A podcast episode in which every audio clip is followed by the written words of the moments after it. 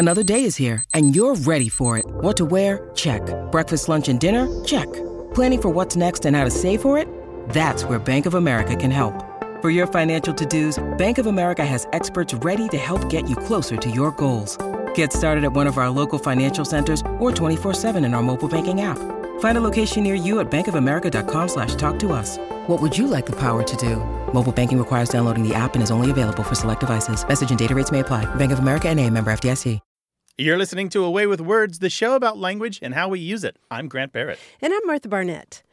A few weeks ago, we had that call from Deborah in Gates, North Carolina, and she was asking about the phrase that her husband used I don't want to have to lick the cat over. Oh, yes. Remember that? And it means you didn't want to have to do something over Right. start, start again. Right. And it was puzzling, and we really puzzled over it. And I don't think we gave her a good answer. Mm-hmm. You don't? I don't. I think there's a second answer, there is a second but I don't know answer. about a better answer. I think it's a better answer. Let's I hear it. Well, for me, it was this forehead smacking moment because we got a lot of emails like this one from Joy Beard, who said, My husband's an old Tennessee country boy who says he knows the phrase as lick the calf over. Oh, nice. And that's when I started Right. pounding my head because, of course, lick the calf over. You know, a little newborn calf. Mhm. Mama comes, out over and gives it some some love, right? Yeah, well, and she's licking the membrane off, and it's and it's a long involved process. Zora Neale Hurston used it that way, lick the calf over, and I found lots more references to that phrase than lick the cat over, so it's which C I Mm-hmm. A L F and not C A T. What's interesting about this is that both forms exist simultaneously and side by Mm-hmm. side and, and have abundant presence out there, right? well, I, I think the But- calf one is much more abundant, and it makes more sense. To It me. makes more sense. It certainly does. But cats do a lot of licking. so you Cats can see why there's a reanalysis. Why somebody Yeah. Mm-hmm. might hear cat instead of calf mm-hmm. and think, oh, yeah, mm-hmm. cats do a licking. They're known for mm-hmm. licking. But I was I was so happy that our, our listeners helped us out on that one. That was a Well, good one. that's a good moment when you get new facts. And our listeners, boy, you guys are field workers out there. Smart bunch. We take what you send us, we use it to make the show, we spin it back out into new content so everyone else can hear it. And we're going to do that now. If you've got something for us that everyone else should hear, give us a call, 877 929 9673. Email us at words at waywordradio.org or find a lot of other ways to reach out to us on our contact page at waywordradio.org. Hi there. You have a way with words. Hi, uh, my name is Melanie. I'm calling from San Antonio, Texas. Hello, Melanie. Welcome to the show. What can we do for you? Awesome. Um, I have a question about a pretty common word, but my family has always used it in a different way. Um, it's the word pallet. I'm honestly not sure how they would spell it, but they use it to mean just a bed of blankets on the floor. Mm-hmm. Um, they're both Southern. My mom grew up in Indiana and Arkansas. My dad grew up in Dallas and Houston. And they both grew up using it, and I used it in Florida. But when I moved to Southern California, no one had heard of it at all. I live in San Antonio now, and no one knows it. They look at me like I'm crazy. So, a pallet came up in your life when and how? It was um well, I'd already always used it throughout my life just to say, oh, we're having a sleepover, like like Right. let's make a pallet. Yes. But then I read it once in a short story in college. I Yeah. wish I had written down the author or something. It was a Southern short story because they said the slave slept on a pallet. Well, I it assume it's the same. Mark Twain used it in Huck Finn, so you may have encountered it there. It's not a Ah. short story, but that is very southern, and there are slaves in that book. My experience is the same as yours. I encountered pallet when the cousins would come over and we would put a bunch of blankets and pillows together on the floor. We'd make a pallet, or we'd go over to the grandma's house who didn't really have enough room for everyone. You know, there'd be the kind of family get-togethers, and I kid you not, where somehow I would be assigned to sleep under the table under the feet of the adults who are playing cards and drinking above me. so it was a kind of it. a weird pallet on the floor. Um, and it is very southern. It's southern, but it's also what you might call the southern Midwest, what they call the West Midlands. So in Missouri, where I'm originally from, it's a very, very well known in parts of the state.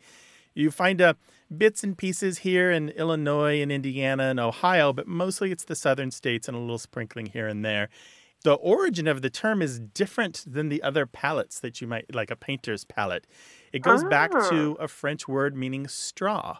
So if you think of P A I L L E, so if you think of a pile of straw on the floor as a place to make a bed. That actually makes sense. I think the short story I read even said it was a, like a straw pallet. Yeah, that, So that- that yeah, that, wow. that makes a lot of sense. So we've kind of moved away from the, we don't have straw in the households much anymore, but yeah. No. And I bet a lot of the Southerners probably picked it up from the Bible because there's this story in the book of John about Jesus and an invalid who, who is brought to him and he can't walk. And Jesus says, Pick up your pallet and walk after he heals him. Ah. The guy picks it up and well, I'm a takes heathen, off. so I don't know that. Gotcha, I have not read the Bible so that's probably why I didn't know that. But that, how would we spell it though, in the sense that we use it? Would it be P A L L E T or? Yeah, exactly. P A L L E T. Oh, okay. Yeah, and that E T is the kind of the the suffix that means to make small or to make cute. Like you might have. Uh, um, we add E T T E sometimes on a thing to say it's a factet. It's a tiny little cute fact instead of a big fact, right? So it- that's the Ah, same. yeah, ET. like in Spanish. to say Ex- Very good. Yeah, Mhm. exactly How the same. about that?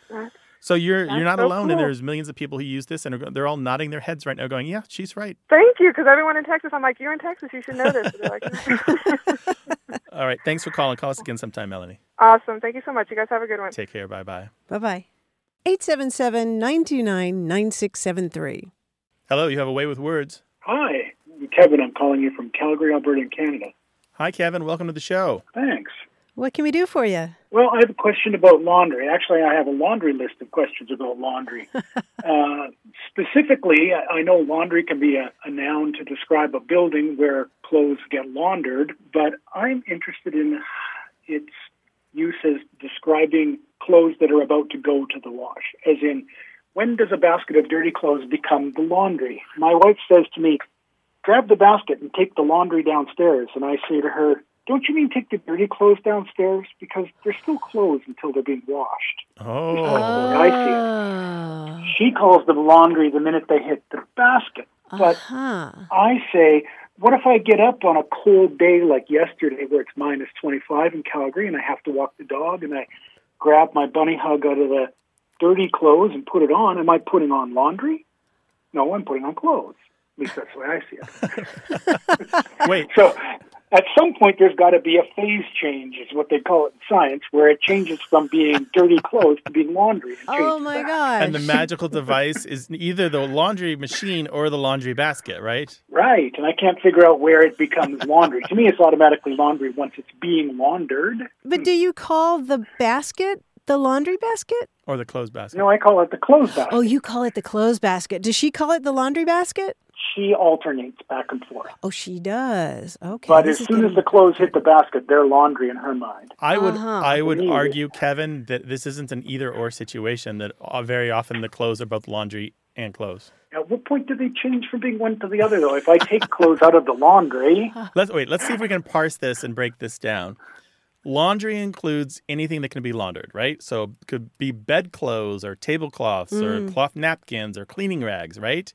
And so those aren't clothes, but they uh, are laundry. when they're being laundered, Well, is it when they're about when you know they need to be laundered, or while they're being laundered, or after they're finished being laundered and are now folded and put away? I guess that's the thrust of our discussion, Yeah. my wife and I. I mean, it's a question of intent, right? What we really need to do is get a liminal semiotics expert on here to talk about this. yeah, or, or uh, a philosopher. on the edge of things here where it is completely about intent and it is very little lexical component here, right? It is strictly what is in the mind of the speaker. I think it's strictly what's in the laundry basket because I'm thinking about bedclothes, you know, sheets that are just on the bed and you intend to launder them, but they're not laundry until you, you the magical moment is when you put them in the laundry basket. Let me ask the opposite. You've just finished laundry, Yeah. you folded everything, Yeah. and you've put it on somebody's bed for them to put away themselves. Right? It's no longer in the laundry basket, Ooh. it's folded, Yeah. it's clothes. It hasn't been put in the dresser Well- yet. Is that laundry? There also is another part of our discussion. My wife considers it laundry until it's in the drawer or on a hanger. Oh, nice. Oh. Yeah. Oh. So Oh. if I fold up the clothes and put them on the end of the bed, and then I put them back on, she says I'm putting back putting the laundry back on, I'm not putting clothes on. Oh, oh. I would say that if if the sheets are folded, then they're the sheets or the clothes. I wouldn't say So it's you're the laundry saying yet. if I strip the bed, but Yeah. all the sheets and quilts and blankets are still piled in the middle, Yeah. they're not yet laundry. I haven't taken them to the laundry room. I haven't put them in the laundry basket. Right. We all know that they're going to become laundry. right, The bed isn't made anymore. Right. But it's not laundry. right. In, Wow. In my, I- You're my so opinion. messed In up. my That's head, messed in my head, you answered it when you said they're going to become laundry. Yeah. I was trying to get into inside this real defective way of thinking that the two of you have. I know I'm kidding. Hey, at least we're doing our laundry. no, for me, for me, um, you can both be right, even though you call it different things. Like you could literally be looking at the same basket with the same items in it, and it can both be laundry and clothes. Schrodinger's cat kind of thing. Why not? Schrodinger's laundry. Right, Schrodinger's laundry. Why not? the other thing, the other question that I have is: Is there laundry on the line? No pun intended. Do Oh. are you arguing about this to such a degree that the loser has to do more laundry? No, there's no, no, no, no. Oh, okay. That's already been decided. Because do- I, love that. I I love do most when- of the watching. She does most of the folding. Okay, that's a fair. Yeah, we, we mix it up in our house. Um, Yeah, I'm trying to think. I, I recently accidentally threw my phone into the washing machine with the clothes. Oh no. And Oh, I looked in, and there was this little light. Oh, this no. brave little light in the washing machine. And I'm trying to think what I. I threw it. I then I threw it phone. in with the clothes. I didn't. I wouldn't say I threw it in with the laundry, interesting. But it was. Yeah, It was being It was laundered pre- though. Uh, interesting. I polled the people that I work with here. Yeah. We all spend our living working with news because I work in or with words because I work in a newsroom, and uh, opinion was split about 50-50 on it. So I think probably there is some middle ground where both people can be right. in the Oh, there you go. Yeah. I think as long as that basket gets emptied in a timely way, so you can wear what you want to wear, it doesn't matter. Kevin, we Fair can enough. leave you with another fun word: snifferientiate. You can, might be able to guess what that is. When you pull your That's bunny hug out of the word. basket, you Yeah, differentiate like, it to figure out whether or not you can still wear it. I can wear it one more time. Snifferientiation. Yeah. For our American listeners, do you want to tell everyone what a bunny hug is? Because they're all going, "What?" Oh, I think the British call it a kangaroo jacket, and in the states they might call it a hoodie. Yeah, Yep, a exactly. hoodie. Uh, it's a it's a sweater with a where you can put your hands in the front to keep them warm. Or a sweatshirt, as most Americans Or would call sweat- it. yeah. Thank you, Kevin, for your call. You know, we're going to get so much email about this. Yeah. I'm going to have to put a filter on the mail just to Yeah. route it to another folder because it's, it's going to be so much. It was much. a pleasure talking to you. You've always a pleasure. unleashed the hounds of language, my friend. Have Uh, a great thanks, day. thanks for calling, Kevin. If we figure this out, we'll get let you know. All right. I appreciate it. Thanks, Take Kevin. Bye bye. Bye bye. Take care. Schrodinger's laundry. I like that. When is it laundry? When is it clothing? Is it sometimes both? Is it sometimes neither? 877-929-9673. Email words at waywordradio.org or talk to us on Twitter at W-A-Y-W-O-R-D.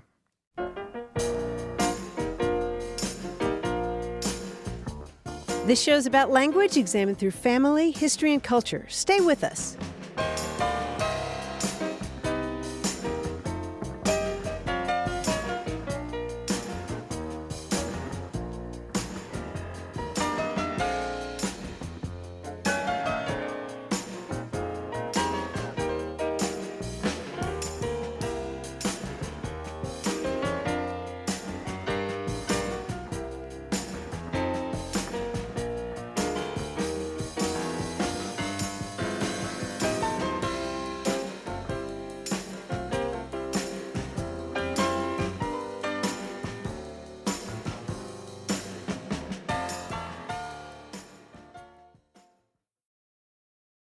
Hey, we've got something special for those of you who love our show but could do without the ads. That's right. Imagine a way with words, the same engaging conversations, the same deep dives into language without advertising interruptions. We're talking about our ad free podcast feed. It's sleek, clean, and it's just for our supporters. It's at waywordradio.org slash ad free. It's inexpensive, easy to sign up for, and works with all major podcast apps like Apple Podcasts and Spotify. It's an affordable way to support the show and get a seamless listening experience. And if you're feeling generous, why not give a subscription to another A Way with Words fan? That's waywordradio.org slash ad-free. Sign up today. Your support means the world. waywordradio.org slash ad-free. Thank you. You're listening to A Way with Words, the show about language and how we use it. I'm Grant Barrett. And I'm Martha Barnette. And joining us now is our quiz guy, John Chaneski. Hi, John. Oh, hi, Martha. Hi, Grant. Hey, bud, what's Um, up? You know, yeah, I'm. I, I, I don't. want- You know, I might sound a little paranoid, a little crazy or something, but I'm convinced that there are people trying to sneak into my house. They- They've been gaining entry by hiding inside stuff that I've ordered online. And for, for example, here's a delivery at my door right now. Yeah. Now this is a nice piece of jewelry I ordered for my wife to wear around her neck. And, and there, there's some guy named Dan in this pendant. Oh, I get Yeah, it. I'm. I'm. I. Yeah. So Dan is No, independent. We're finding is words independent. and words. Names Finding and words. people? Names and words. They can't get past me. I mean, us. We'll, we'll do this together. I'll describe great. the item I ordered. You tell me if you can determine who is sneaking into my house. Okay, Okay. don't worry, All right. John. Now, note all of these sneaks trying to get into my house, they have three letter names, and they're always hiding inside, never at the beginning or the end. All right? Okay. Here's the first one it's a quickly flashing light from my 70s themed basement discotheque. Seems pretty harmless. Is anybody in there? For your- Rob. Ooh, Rob's in there. Oh, Oh, from how dare strobe. Yes, Gotcha. Rob is in mm-hmm. the strobe. Oh, oh, what a guy! I was thinking Oh, about man. Lynn in the blink blinker. Oh, there you go. like bad. Lin-Manuel. I ordered this detection system that uses electromagnetic waves to find storms or airplanes or other motor vehicles traveling near my house. Now, is anybody in there? Is Ada in the mm. radar? Ada's in the radar. Oh man, I think some somebody is in all of these. I think. I think.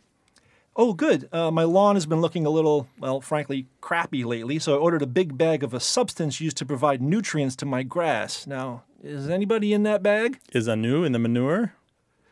A new in the manure. Ooh. Anu Garg, like the word of day guy, right? That's that's pretty good. But uh, there's another word on the bag that uh, a longer word.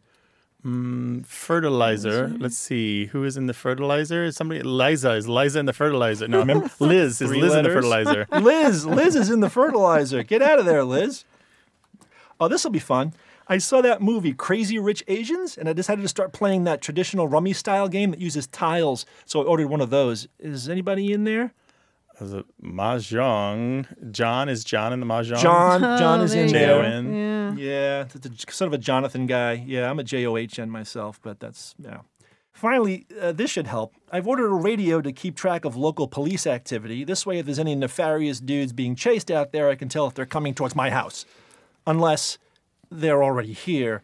Is somebody in there? Anne's in there. Hands in the scanner. Anne is in my, my scanner. What what is the point? How can I keep these people out of my house if there's somebody in everything? This is terrible. All right, you guys, I got to go uh, lie down or something. You guys are great. Take care. Bye. And if you'd like to talk with us about language, call us 877 929 9673 or share your stories about words. The address is words at waywordradio.org. Hello, you have a way with words. Hi, this is Karen speaking from Southlake, Texas. Hi, Karen. Welcome to the show. What's up? Yes, um, my word is towheads. When I was growing up, my grandmother used to call my brothers and I, we were all light haired and light eyed, uh, towheads. And then when I had my first kid, I hadn't heard that term in a long time. And then my mother said it again to me. So I asked her, you know, where did you get that word? And she said, well, my grandmother called you three kids towheads. So I've always wondered, you know, where it came from. And I've asked people, you know, I've lived all over the country and I've always asked people if they'd ever heard of that word. And I haven't gotten a positive response. Wait, you're saying lots of other people haven't heard this term? Uh, n- not in some of the places I've lived. Um, right now, I live in Southlake, Texas, Yeah. and um, no one around here's heard of it. I've in Florida, no one, no one had heard of that word. So, I am surprised. Color me surprised because I thought it was more common than that. Okay, Yeah. Yeah, Um, me too. not sure why. You're not picturing like a toe, like T O E, right? Like a toe head? No, Okay. no. Okay. I mean, I my mom again told me it had to do with light hair. That's um, right. Yeah. That we all had blonde hair and blue eyes, but you know, her family was uh, Irish, English, and Scottish. So I was thinking it came from my grandmother somehow. Uh huh. Yeah, it's it's a fairly common term. Tow is an old word, T O W. Uh, tow is an old term for flax. You know the. F- fibers from flax that look pretty much like that same color and A uh, blonde same whiteness, texture right? yeah yeah blonde blonde blonde um, and and as you said white are your eyebrows kind of white Yes. mm-hmm. they yeah. used to fill them in for pictures. Well, that's that's very interesting because yes, tow is is a term for the the filament from flax, and uh, so tow headed has been around for a very long time. Sometimes tow headed also means tousled. You know, like like uh, you wake up and you have bedhead and your your hair is all messed up. That can be tow headed too, but usually it refers to somebody with exactly the kind of of fine, very bright uh, white blonde hair that you have. The literary synonym is flaxen haired. Mm-hmm. so did that come over from England or was that something that was, you know, started in America? Well, tow meaning flax, so what's that's back as old as English itself almost. Mm-hmm. Yeah, it's a very old term. And then to, calling people tow headed is goes is at least 200 years in American English and probably older than that in the UK varieties of English. Mm-hmm. Okay, and you're saying that it is commonly used, and maybe I just talked to people who haven't really used that term before. Yeah, I and- haven't heard it commonly used. Yeah, I think Karen, I think that you'll find that you'll get a lot of if you keep asking, you'll get more people that know it. Um, maybe my understanding of the frequency of it is a little mis misplaced because I work in language, and so it just seems common to me, and I, it's something I've encountered all the time. Yeah. Right, and again, it's not like I ask everybody all the time. It's just it comes up in conversation. Uh, here comes like, oh, Karen. you ever- Here comes Karen with her question again. Right. She's got Well, the T-shirt on. Appreciate this. Sure, we're glad to help, Karen. Thank you. Take care. All right. Bye Bye bye. bye. 877 929 9673 is the number to call to talk with us about language or send an email to words at waywordradio.org. And if you just can't wait, find us on Twitter at Wayword.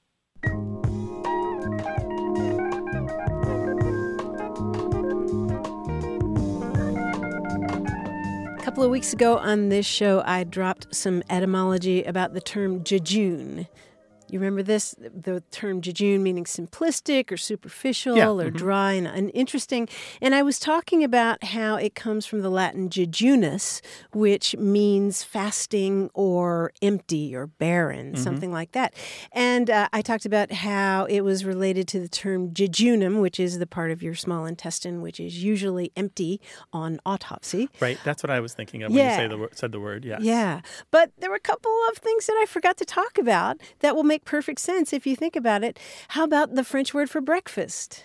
Déjeuner. Yes, same idea. it's like break fast in English to bre- to breakfast. Oh, gotcha. Very good. Déjeuner. And uh, the same idea is in the Spanish word for breakfast, desayuno. They all come from that same root, meaning empty. Oh, how about that? How I- cool, I did right? not know that. Yeah, that's cool. 877 929 9673. Hello, you have a way with words. Hello, this is Dave. I'm calling from Council Bluffs, Iowa. Council Bluffs, Iowa. W- welcome to the show. Well, Hi, thank Dave. you. I'm glad to be here. What can we do for you? When I was a young man, say uh, uh, pre 10, uh, my aunt and uncle used to take me to a bakery in, in Cleveland, Ohio called Hough's Bakery. And uh, by the way, that's where my whole family came from. And one of the most favorite things that uh, that I would get at that bakery is something called a lady lock. And I devoured those uh, very readily and always asked for more. Uh, now I'm 71 years old.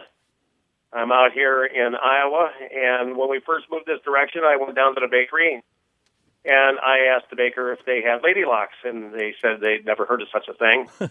and as I looked in their case, I saw something that somewhat resembled a lady lock, except it was about half the size. And I said, "Well, that's a lady lock there," and they said, "No, no, it's a cream horn." Cream horn. Now, uh, as far as I'm concerned, the Lady Lock folks at Hough Bakeries uh, have the edge on this, and uh, they're Lady Locks. They're not cream horns. So I'd like to have that battle solved. Uh, let me Mm. let's just get some clarification here. So, lady lock were two words: L A D Y L O C K, right? Yes, sir. And describe what it looks like. How did you recognize it in the baker's cabinet? It's uh, shaped kind of like a horn, where they probably got the cream horn. It's a puff pastry done in a swirl, and there would be a cream filling inside. Uh, It would be sprinkled with a rough uh, sugar crystals on the outside of it. Okay, that sounds Mm-hmm. wonderful. I'll be back in a minute. I'm going to get some of those. Yeah, so you're wondering why they're called lady locks? Well, no, I uh, I believe they are called lady locks because they look like a lady lock, you mean like Uh, a lock of what? A lock of ladies' hair? like a lock of ladies' hair. That's right, kind of swirly or spooly. Uh-huh. So your question is, what's wrong with Iowa? Yeah. Well, I have to tell you, when I was growing up, I knew these as cream horns for sure. Did you, Grant? I didn't know these at all. I didn't know them really at all. Oh, you didn't? No. Okay. But I understand there's a lot of other terms for this. There's other terms. Yeah, there are lots of other terms, and they all refer to how these things are made. Some people call them clothespin cookies. Some people call them foam Oh. Wait, rollers. clothespin cookies is something else. But okay, we'll get that back to that in a minute. For the Well- foam rollers? Well, lots lots of different names for these kinds of things. But yeah, the they're called lady locks because of how they're made. Because you, you roll out the dough Mm-hmm. and then you cut it into strips and then you roll the strips around something, whether it's a clothespin covered with uh, aluminum foil or some kind of specially made roller. You roll the, them around and they're called lady locks. Mm-hmm. so you like locks them, of hair. You cook them rolled around and they puff up and form Yep. like this cornucopia looking thing, right? Mm-hmm. And then you jam the filling into that opening after you remove the, the roller or whatever's inside. Mm-hmm. Okay. And another version of this is an Austrian specialty called Schillerlocken, which uh, refers to the 19th century poet Schiller, Friedrich Schiller, who had locks of hair like that. There's a famous portrait of him, and it looks like he's got lady locks on the side of his head, if you can picture that. and so they, they call it um, in honor of the poet who Oh, that's had this wild looking hair. Is it, any of this ringing a bell for you? No, uh, the only one that uh, rings a bell with me is Lady Locks. Okay. Uh, and uh, I kind of feel like uh, our Hough Bakery in Cleveland has the uh, has the uh, exclusive uh, uh, right to the word. Uh, it seems to me their bakery started in the very early 1900s. Oh, well, the term is older than that, just so you know. It goes at least back to the early 18, or I'm sorry, the 1880s. Well, maybe they got me on that But, one. so what was inside of yours? So cream can go in there, whipped cream, or, or what are we talking? about? custard or a jelly filling? What was in yours? Dave? Well, it, it wasn't a frosting, uh, and wasn't necessarily a whipped cream. It was a consistency somewhere in between.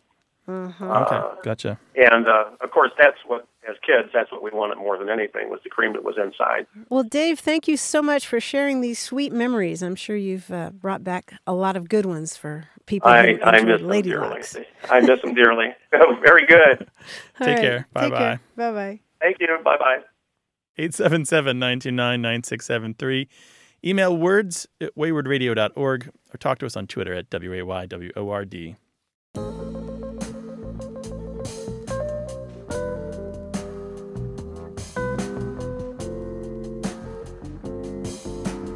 I came across a couple of references to peak and plum towns. Do you know what this means? Peak and Plum Towns. Mm-hmm. Is this P-E-E-K? Yes, P E E K. And P-L-U-M? Right. Are these towns with great leaf peeping in the fall? Good fruit harvest? Well, they might be. Might Uh, be. a peak and plum town is a really small town. And I've seen it explained a couple of different ways. A peak and plum town is when you take a peek around the corner and you're plumb out of town. or you're driving through the town and you just take one peek and you're plumb out of town. plum done. peak and plum town. but that's a different plum. The plum out of town is with a B in the end. P-L-U-M-B, right? yeah, I guess I guess technically, but uh, But it's this funnier just slang to say. term, yeah. peak and plum, little bitty town. Hit us up, 877-929-9673. Hello, you have a way with words. Hi, this is Andrea calling from San Diego, California. Hi, Andrea. Welcome to the show. Hi, how are you doing? Excellent. Thank you. What is up? So I had a question for you. Um, I was driving around in the in the neighborhood and I saw a restaurant, and I noticed something that marketing people seem to do, and that's where they take a word that you know and then they change the spelling of it to uh, define like a new product or a new service. Um, and this happens all the time. But I saw this restaurant called uh, Curiosity, which was a which was a curry place, but based off of the word curiosity. so I, I this happens a lot in marketing, and my question was, is there a term for this activity that marketers do? Because it's since it's been around for so long, I thought there might be a, way that that's defined. Well, yeah, it's just they're literally creating new words. It's onomastics, which is the is the study Oh. of study of language and new words. And there are companies out there, many of them, that you can hire to help you name your product or name your business. And so it's naming. It's just the naming business. Yeah. Oh wow, onomastic. Oh, Onomastics, yeah, is the study of, of words that are names, um, any kind of name, not just company names, but people name or thing names. Yeah, and if you want to do some reading about this, there's a great blog by our friend Nancy Friedman called Fritinancy, F R I T I N A N C Y, which the the name means the chirping of crickets, actually. And- but she and she comments on She works in the field, right? Yes, she she comes up with names. She's a professional namer, and she's she's got some great insights about these kinds of things. I learned on her blog that uh, a few years ago, uh, Downy, the people who make the fabric softener, released this product called Unstoppables, but it only had one P in it, so it looks like Unstoppables. But they Yeah. got challenged by that, and uh, they responded. Their PR people responded that uh, the name was actually designed to embody the playful and feisty spirit of the new product's unique form. The name puts a spin on the word unstoppable, similar to how unstoppables or unstoppables put a new twist on your laundry. Now, whether you believe that or not, I don't. Wow. I think maybe they were just covering their tails. I don't know. Andrea, one of the reasons that they do this is they want to own a word. They want it to be theirs, and they don't don't have to pay to say buy the domain name, or they don't have to compete with others for the identities that might be associated. So they come up with new words. I worked in advertising for a long time. And there's a particular kind of copywriter who loves to do this and just mess with language because they think it's creative. And they don't realize that a lot of their customers are getting stuck on this creativity and air quotes there. And really it's it's confusing and diluting their message. Well, I'm glad you were both able to clarify that because I did not think there was a word for it. I thought there should be, Yeah. but there's no way I would have guessed onomastic. Well, that's the study of names, but naming, they just literally call it naming in the business. They might have their own custom Okay. terms for it, but it's something that businesses do all the time um, for public facing words anyway. Andrea, did you find it effective? Do you, do you like that kind of thing, or do you do you find it off putting? Um, I like it, and you know, I mean, this particular use of the the naming of this restaurant uh, triggered me enough to email you guys. So I thought you were going to you know, to it go stayed in my have mind some- for several weeks. so you haven't gone there to have curry yet. Not yet, but I think I should now. Yeah, go satisfy your curiosity. Let us know how it goes. Thanks, Adriana. We'll talk to you again sometime.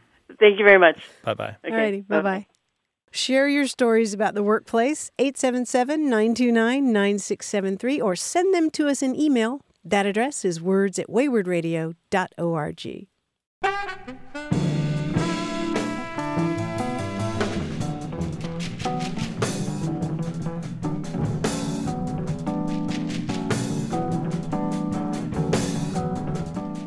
remember our conversation about traveling across the international date line and Yeah. losing a day? Is there a word for losing day? the day, right? Right, and I don't think we ever really came up with one. No. But it reminded Jacqueline Lambert of Ishpeming, Michigan, of the term Beatles Week. Beatles week. Like Yeah. the beetle is the bug? No, the Beatles like like John Paul, The George, and band. Ringo. Yeah, she says that when she and her Oh, friends are talking about something that takes really long, they'll say, "Oh, it's longer than a Beatles week," or or if they're casually mentioning something that's nine days away, they'll say, "Oh, that's longer than a Beatles week." Eight days a week. Exactly. nice. I like that. A Beatles week. All right, sing the rest of it now. 877 929 9673.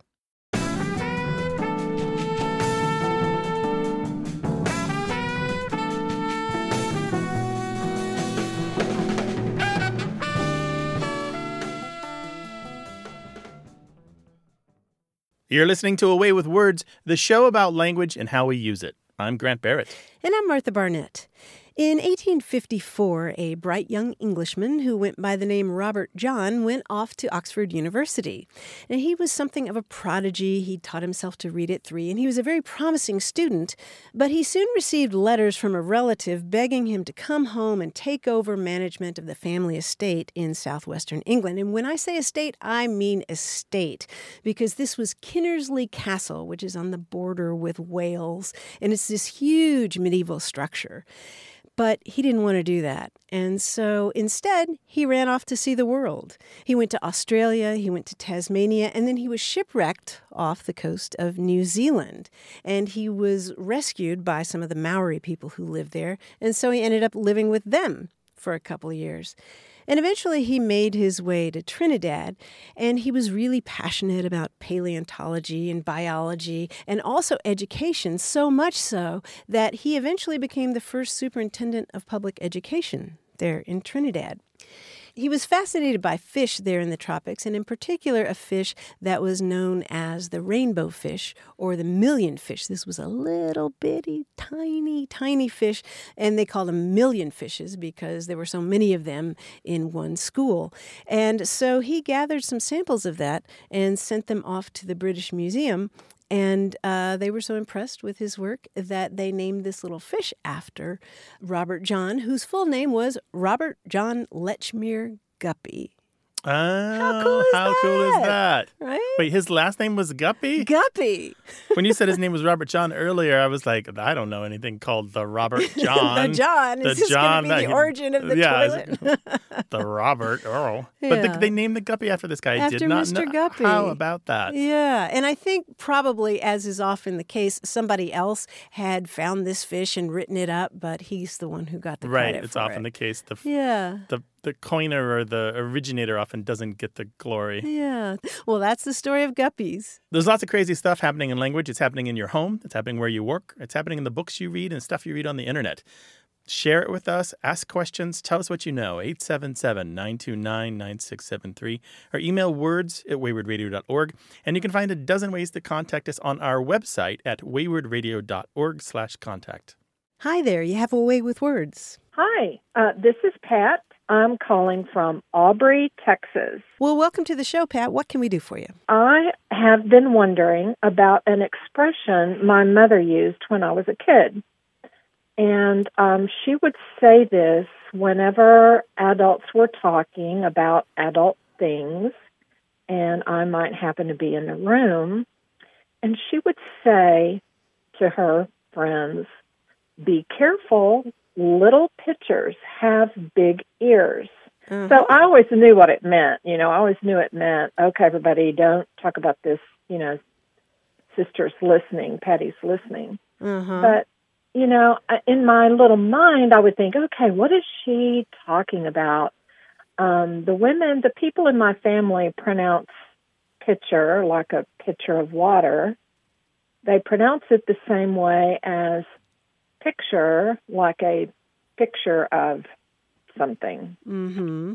And so I would try to think, well, is it a water pitcher with big ears or it is a picture of me with big ears? so I don't know which it was, and I don't know what in the heck expression does that mean? When you heard it, you knew that things could not be discussed in front of the kids, right? right. So I did know that it meant that. Just don't know where it comes from, if anybody else says that. Oh yeah, absolutely. Lots of Uh, for say it. for centuries, well back into the 1500s, as a matter of fact. Oh, really? Yeah, it's it's widespread, and it has to do with the the visual of a pitcher. Like you might put water in, and it's got this big handle, the shape roughly of a human ear, and it's a comparison of the big ear on the pitcher to the big ears on the kids, meaning the kids are listening very carefully. Because even my son does. I did this when I was a kid. I would always listen. I would listen at the heater vents just to. Oh? I would absolutely. Mom, sorry if you're listening. You're figuring it out. but yeah, because this is how we learn about the adult world by listening to the adults and figuring things out from what they let slip. Mm-hmm. But anyway, so yeah, imagine a pitcher with a big handle, roughly the shape of a human ear. Now, some people, when they hear this and they know that it's meant the pouring, you know, the pouring receptacle, Um, Right. They think of the emptiness of the pitcher and they think of it as just waiting to be filled up with something that will later be poured out again. And that's the. Oh, right. second part of it the idea that the kids aren't only hearing with their big ears, but they're going to pour it back out later to somebody else's ear. back. Yeah. Uh huh. Yeah, they're gonna they're gonna tell their cousins the next Yeah. time they're with the family. Yeah, Exactly. so that is a children hearing things is not a dead end. There is a loop there. It moves forward and goes on. That's right. That's how you learn secret stuff. It's also how you learn to spell. I remember my mother used to ask my older brothers if they wanted some C A K E, and I would say, I want some C K K, because I knew it was something good, whatever it was. And they were not going to let little Martha Ann have any? What? Uh, Pat, I got to tell you, there's another expression which we don't use much anymore, but you can find it in collections of sayings and proverbs and the like. And it's great talkers are like broken pitchers, everything runs out of them. And again, it's the idea of this receptacle that just can't hold a thing in, can't do the job of keeping something in that it should be keeping in. So there you go. Yeah, thank you for that. I love it. It's the mystery is solved. Th- thanks for calling, Pat. Call us again sometime. Oh, you're welcome. Thank you. Take care. Glad to help. Bye bye. There's an Australian variant. Little rabbits have big ears, Oh, which is that's cute. evocative, right? Uh huh. But it doesn't have that extra little something about what goes in also comes out. Yeah, it's it's a whole different idea, isn't it? Just these really cute little things that also happen to have these these ears that The hear wolf radar or whatever. everything, right? Call us with your language question, 877-929-9673, or send your emails to words at waywordradio.org.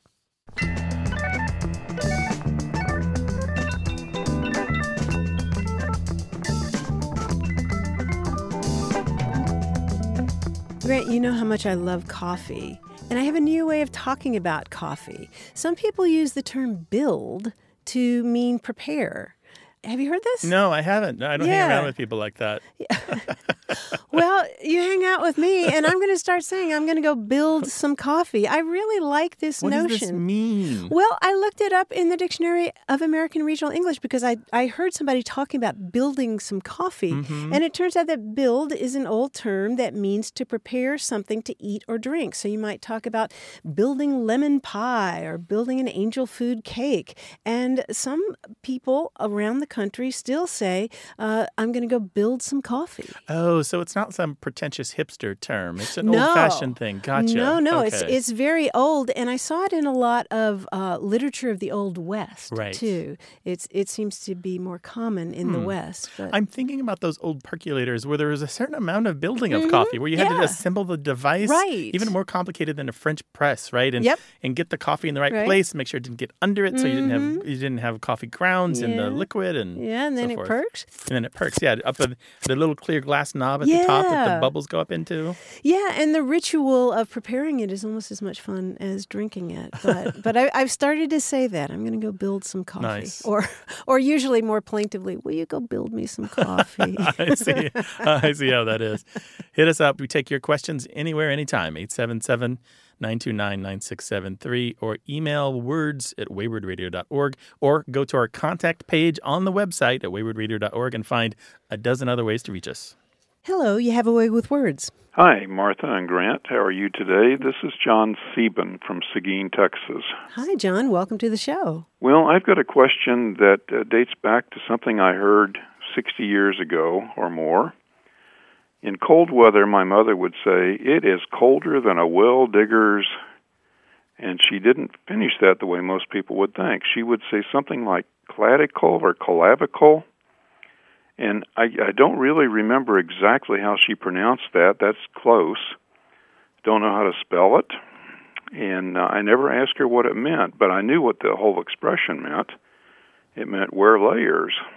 Wear layers. Yeah. Wear layers. So it's super cold outside, and she's making a comment, and she says it's colder than a well digger's, and it sounds like clavicle. right. And do you think she meant the bone, uh, the bone that's kind of at your shoulder? I no, I I mean I rather doubt that. hmm. So I thought this was probably something she was substituting for a well digger's rear end to be Oh. gentle about it. Mm-hmm. Well, there is because the standard expression is colder than a well digger's rear end. Only the usually usually it's a crasser term than rear end, right? Correct. Although, um, if you dig around, no pun intended, you'll dig around, you'll find the reason I think she might actually have been saying clavicle. I, I don't know of any examples of that, but some people have said colder than a well digger's knee, or colder than a well digger's belt buckle, or colder than a well digger's elbow. So there are other kind of things on the body that have been used in this way. Mm-hmm. I just can't imagine where she would have picked that up. Well, maybe she was a just had a good ear for language. Sometimes people, you know, read it in the newspaper or something, or heard it on the radio. Yeah, or maybe she just wanted to mess with people's expectations that they were expecting the naughty thing, and then she just throws in an anatomical term, clavicle. She she would have enjoyed that. Because Yeah. that's a nice mix of registers, which is something I always appreciate when the low and the high meet in slang. Right. Sometimes people will add on the end of that colder than a well digger's behind in the Yukon or the Klondike, Wyoming, Idaho, Montana, or January. Well, this was in rural Kansas, and so I, I don't know if it was a regional thing. yeah, well, if another listener knows about that, we'd love to hear about it. Maybe somebody else used that term. Yeah, maybe somebody else has heard uh, a word that sounds like clavicle but isn't clavicle. Colder than a well digger's something. Fill in the blank. Yeah, not, I'm not sure we'll hear bum, about not it. rear end, not derriere.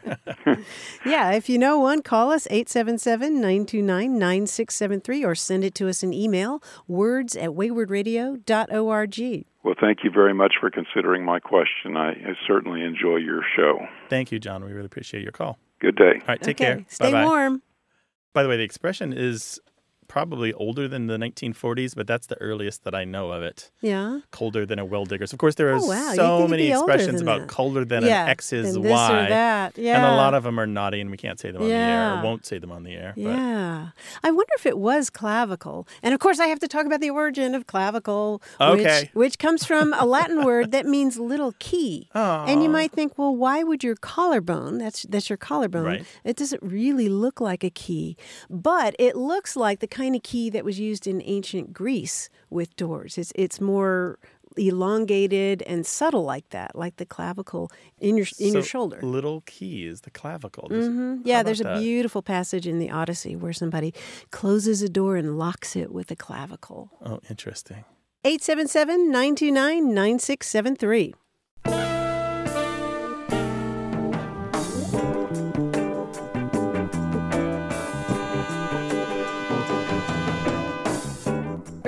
We were talking about the term pallet, meaning uh, like bedding. An informal bed that you put on the floor. Yeah, yeah. and you mentioned and pillows. Yeah. Yes, and you mentioned how it came from a French word for straw. Yeah, P A I L L E with a diminutive uh, suffix that Yes. makes it like kind of a small, cute straw or something. yeah. I was reminded of the fact that the word for straw in Spanish is paja, related to that. Oh. And uh, in uh, Italian, it's paglia, like Camille Paglia, the writer. P A G L I A. Okay. Yeah. mhm. And uh, the opera Pagliacci, which is about a clown, and the traditional Italian character's outfit for a clown was made out of the same fabric that they used to cover straw mattresses. how cool Oh, is how- that? So all these connections. Yeah, right. all these connections Wow, hiding there in cool. plain Yeah, sight. hiding there in plain sight. Gotta love it. But we're easy to find. Go to the website at waywordradio.org slash contact. You'll find a dozen ways to reach us, or you can call us 877-929-9673. Hello, welcome to A Way with Words. Hi, this is Claire McCullough, Hi, Claire. Where are you calling from? Wilmington, North Carolina. Well, All wel- right. welcome to the show. Thank you. What can we help you with? I'm looking for the origin of the saying, sleep tight, don't let the bed bugs bite. And I've heard that it's a Shakespearean reference connected to the rope beds people used during that time. But then I've also heard that that's not true. So I'm wondering what the real origin is. Oh, your skepticism is well placed. So the story, the story that you heard about Shakespearean times was what? that the beds used, the rope beds that they used, people at night would have to pull the ropes really tight to have support to sleep on. And then that would keep them off the floor so that the bugs wouldn't get them.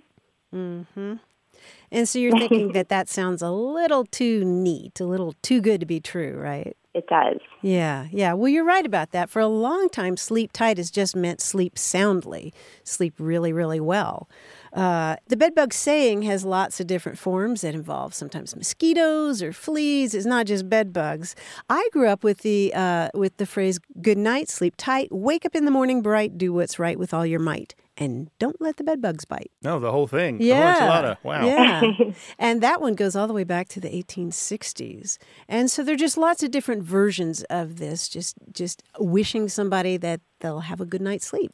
Especially children, right? Just the kind of thing you say. It's kind of like the final thing I'm going to say to you before you need to shut your eyes, and we're not going to talk about this anymore. And no more getting up for water. yeah. And so and so pretty much the sleep tight is a good rhyme with all those other terms like bed bugs bite and night, Night and and- right and light. Ah. the sleep tight, don't let the bed bugs bite is firmly a kind of set rhyming phrase by what, Martha? 1880s? Mhm. Um, yep. And then as early as the 1900s, it starts to pop up in exterminator ads. so it's it's so set that you can like you can just throw it into a small classified ad, and everyone kind of gets the reference. It's not really a mystery anymore. Yeah. Did you grow up hearing it or you say it to other people? I did. Mm-hmm. Yeah. I grew up hearing it, and then I'm a third grade teacher, and I told my students this morning that I was going to talk to you. Ah. So they were curious as well because they have also heard the saying And they've heard the version that you told us, which is a, what again? sleep tight, don't let the bed bugs bite. That's all. Right, Yeah. yeah. Yeah. Just a sweet little rhyme. It doesn't have to do with with uh, bedding. I mean, people did sleep on beds that Yeah. the ropes were held, uh, strapped around the frame, and they held the mattresses in place. Yes, and possibly the ropes sometimes became slack. Yes, but the phrase does not come from tightening those ropes. The bed bugs, by the way, don't need the ropes. They climb up the post on each corner of the bed in order to get in the bedding. That's true. Yeah. Okay. All right. Thank All you right. very much for your call, Claire. We really appreciate it. Yeah, and thanks for your work with the third graders. Yeah, we like teachers. Yeah. You're our, you're our people. well, thank you. Take care. Okay, thanks for calling. Bye bye. Bye. Is there a saying you're curious about? You can always call us and talk with us about it. 877 929 9673 or send those emails to words at waywordradio.org.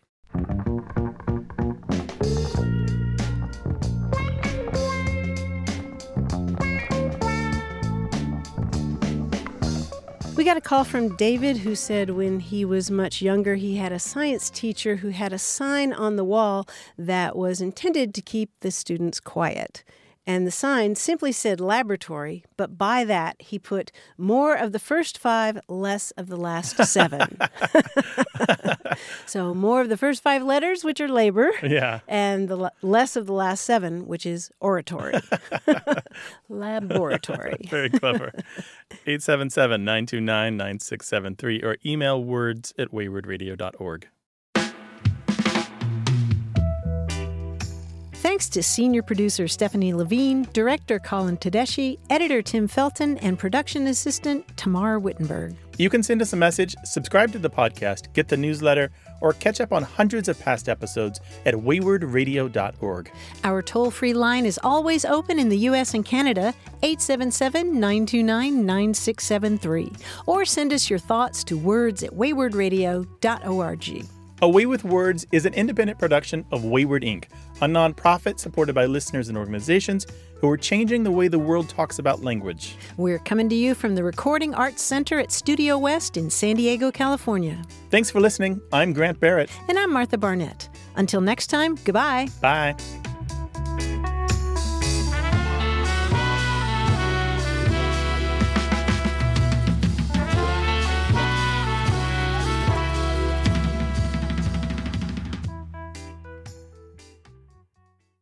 Hey, listeners, we have a favor to ask.